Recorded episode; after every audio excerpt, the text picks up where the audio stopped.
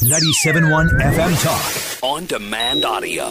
So, the Republican side of the Senate primary in Missouri has gotten all the attention, of course, with Eric Greitens being the firebrand, and then Eric Schmitt and Vicky Hartzler, and to some extent Billy Long and maybe Mark McCloskey uh, taking up the other slots.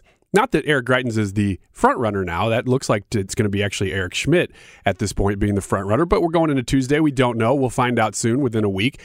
The other side of the aisle, though, is the subject of this article, which is just fascinating. Missouri, of course, has moved right in the last 20 years and is now considered a pretty firmly red state. Doesn't mean for sure that they'll vote for a Republican in this Senate race, but that's why the Republicans have gotten most of the media coverage because that looks to be whoever comes out of that primary will probably most likely be the candidate that ends up the senator from Missouri. But this Trudy Busch Valentine story, uh, he's she's going up against Lance Kunce, and she's got a lot of money. She's a Busch family beer heiress.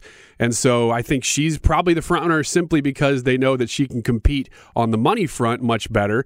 But that's a close race. And now she's saying things that should be considered old fashioned Democrat talking points or uh, positions and she's getting so much pushback from radical Democrats in Missouri.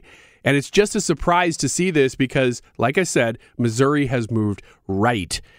So, the smartest thing for a Democrat in Missouri to do would be to take positions like Trudy Busch Valentine is taking. And of course, her money could maybe prop that up and she might have a chance, but they're not doing that. They're running further to the left than they ever have before, and it doesn't look to be a good strategy. Get more at 971talk.com. Hey, Rob Bradford here. I have set out on a mission with my good friends at FanDuel to prove what I have known for some time baseball isn't boring.